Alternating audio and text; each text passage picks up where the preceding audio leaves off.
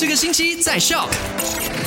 麦好玩，你好，我是 Eddie。今天是十一月二号，星期三。昨天的麦快很准，就聊到了这个选委会有指出，第十五届全国大选还有沙巴布加亚洲一席补选的提名表格呢，可以在这个星期六的早上九点到十点之前，呃之间提交。也促请呃准候选人呢一定要提早缴付这个安贵金，在提名日当天呢带着收据作为付款的证明。那另外选民也可以从即日起透过这个选委会的网站。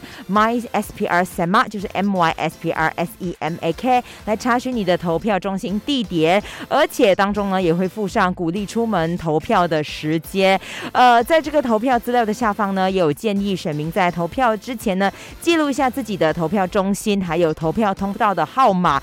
呃，在投票的时候呢就会更加的方便啦。而且这一届的大选投票时间呢将会延长一个小时，西马的投票时间是早上的八点到傍晚的六点。沙巴跟沙拉月的投票时间是早上的七点半到下午的五点半。那延长时间就是为了让选民有更多的时间进行投票。